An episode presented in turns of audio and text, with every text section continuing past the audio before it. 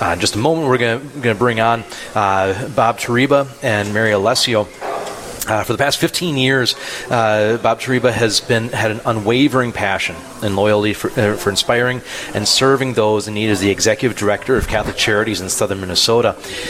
And now retirement is coming up, and so uh, uh, he and Mary are going to be um, uh, offering some reflections. Mm-hmm on who and what have inspired him along the way and just the experience that you've had uh, throughout these past 15 years. So, uh, Bob, Mary, welcome to the show this morning. Thank you very Thank much. you very Father. much, Father. And Michael, good to see you. Good. Thank you.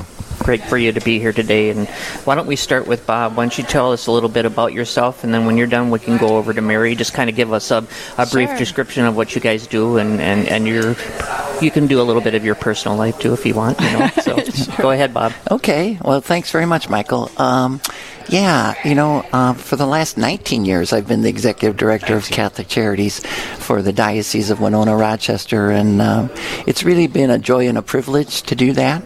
Um, I feel very blessed that I've had this opportunity. Um, prior to our family moving to Winona, um, my wife Delia and I and our two sons um, moved from Springfield, Illinois, where I um, had the good fortune and blessing of working for Catholic Charities for 18 years uh, in Springfield, Central Illinois.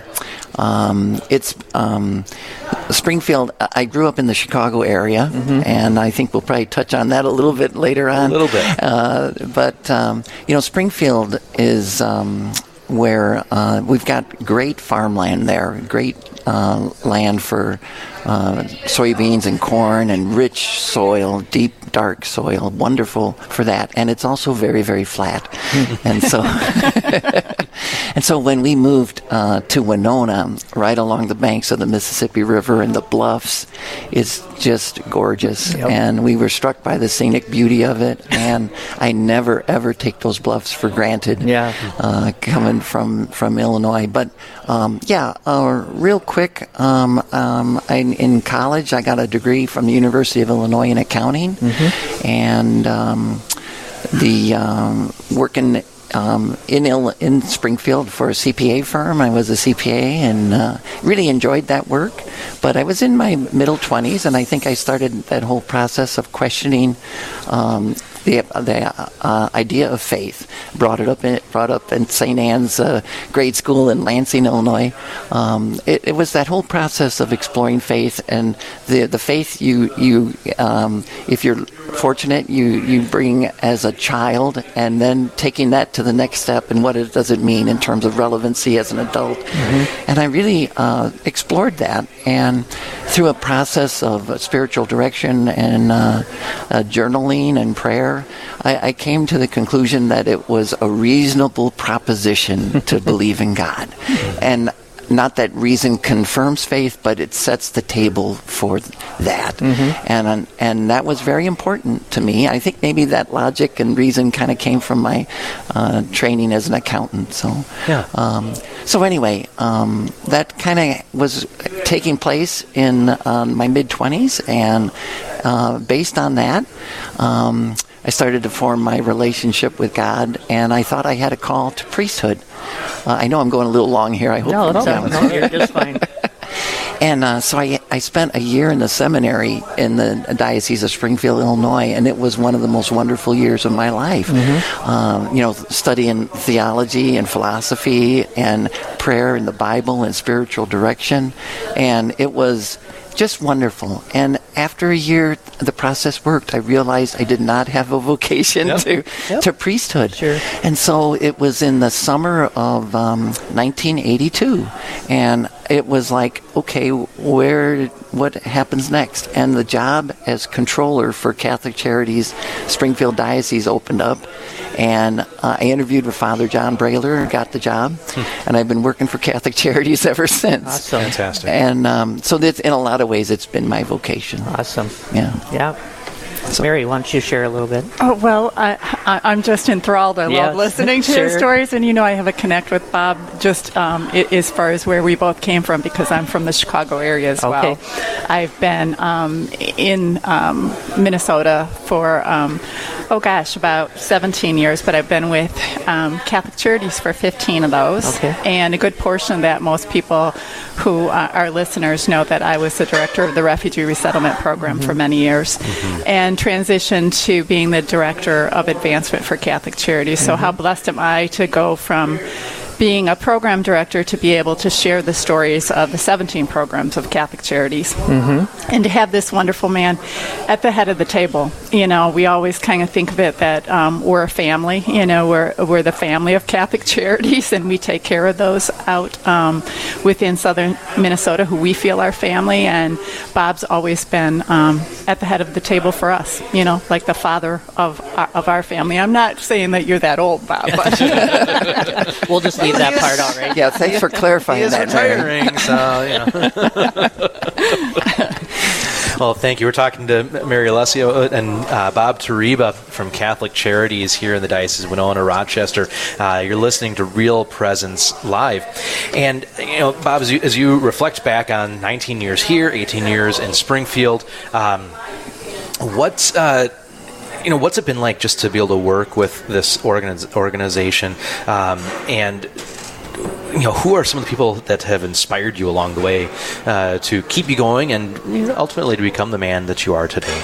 Yeah, well, thanks uh, for that question, Father. Um, you know, like I said uh, just you know uh, earlier, that it's it's really been a joy and a privilege, and I really think uh, that it's a calling, mm-hmm. um, and I feel very blessed that. Um, I had that call and I re- and I uh, responded, but God has been very, uh, very good, and uh, uh, I I feel like you, you can't you can't really work as an executive director of Catholic Charities. You wouldn't last two months if if it wasn't predicated on your faith and your relationship with God. Sure. And so, you know, you just can't do it. It's it's the Lord's work, and that's so it's a joy and a privilege. Mm-hmm. Um, the um, in terms of uh, my early maybe affinity for Catholic charities, I can remember growing up in St. Anne's um, uh, grade school in parish in Lansing, Illinois, south suburbs of Chicago, and that was in the Chicago Archdiocese. And so. I I always had this sense that Chicago Catholic Charities was this, like the city of Chicago, city of broad shoulders, this, you know, big, sprawling, compassionate entity that really helped people, regardless of their faith tradition. And yeah. I think that really appealed to me from the, the get go. But I also have to give a lot of credit in terms of inspiration uh, to my mom and dad. Mm-hmm. Um, the way they lived their lives, um, they um, pretty much a blue collar uh, upbringing where uh, faith was meaningful, but it was also given practical expression. Yeah. And um, and so it was. Um, um, my brother and sister and I, we grew up in that, and uh, I feel like they gave us a wonderful example of uh, practical expression of living their faith in God. Awesome. Yeah. Yeah. So. Well, I, Mary, uh, you recently wrote an article in the diocesan publication about uh, Robert's love for the Chicago Cubs and Abraham Lincoln. Can you tell us a little bit about that? Well, it, it's a fun experience to walk into Bob's office because the walls are filled with Abraham Lincoln pictures and statues, and and of course near his desk um, there's the big W for the wins for the Chicago Cubs, and um, you never see Bob in spring or summer without this love-worn Chicago um, Cubs hat. And I just when I when I really wanted to do a tribute to Bob, um, it, it came I always feel that the Holy Spirit kind of inspires me when I write. And um, as I sat, I just envisioned that office.